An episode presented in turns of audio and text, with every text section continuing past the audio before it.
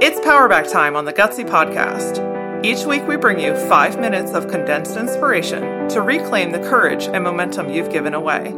You've got big things to do, so let's get your power back. This week's Power Back is all about identifying the aspects of your brand that make you really cringe every time you see them.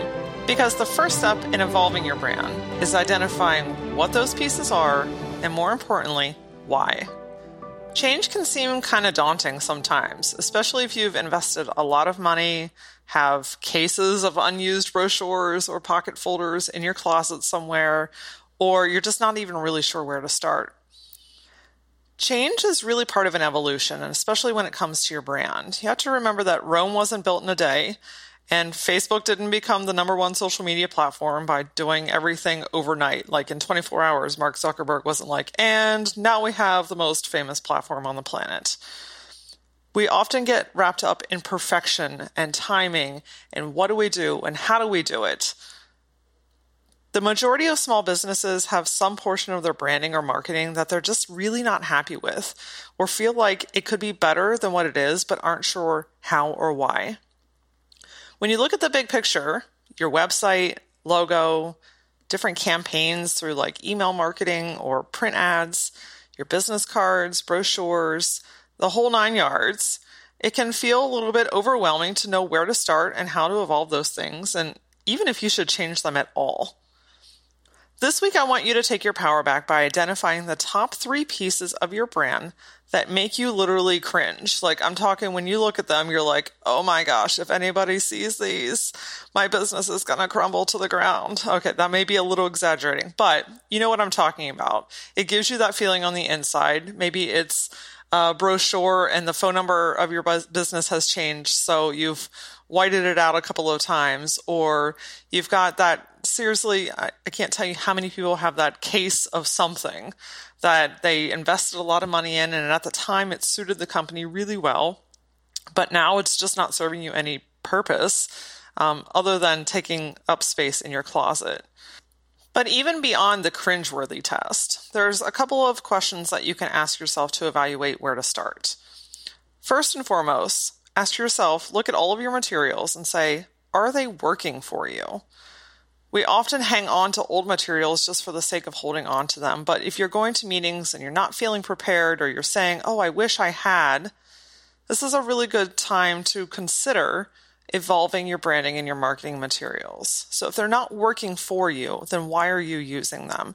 And then what do you need in place of those items to feel successful? Do your materials align with who you are now and most importantly, where you're headed? a lot of materials are not created to withstand the test of forever time. I mean, your business is going to evolve, your market is going to evolve, the needs are going to evolve.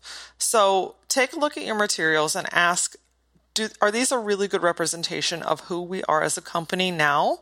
And if not, outline your goals so that as you start to rebrand some of these pieces, you know what the focal point is all about. Ask yourself if you're speaking to the same target audience. So your customers today may look and sound and feel very different than the customers that you had six months, a year, two years, three years ago. The most successful branding and marketing campaigns lean into the customer's pain point and offer them a solution to alleviate that point from their life. So if you're not talking to the right people, there's an opportunity to really evolve some of your materials to ensure that you are talking to a captivated audience who is really looking for what you offer. And one of the easiest tests is to get all of your materials. I'm talking every single piece, whether it's a printed piece, your social media platforms, your website, uh, print out screenshots, lay everything out on a table or on the floor and take a glance. Now, if you stepped back and pretended like this was another company, in an instant, would you be able to tell that this was materials all created for promoting the same company. In other words, is there a cohesive look and feel to it? Are they using all the same colors, all the same fonts? Is the formatting and imagery similar? Is the content, does it sound the same throughout all the pieces?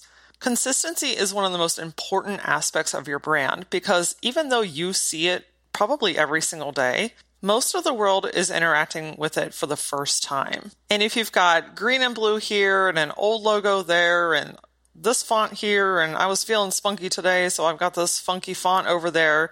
It's really challenging to build top of mind brand awareness with the public when the public isn't even super positive that they're looking and interacting with the same brand each time. While these questions may not guide you to exactly where you need to start and exactly what you need to do, it should start to open up your mind to start to notice some of these things on a regular basis. I know that budget is almost always one of the top questions that we come across. And that's one of the beautiful things about evolving your brand or starting a new brand is again, you don't have to rebuild it or create it all in one day.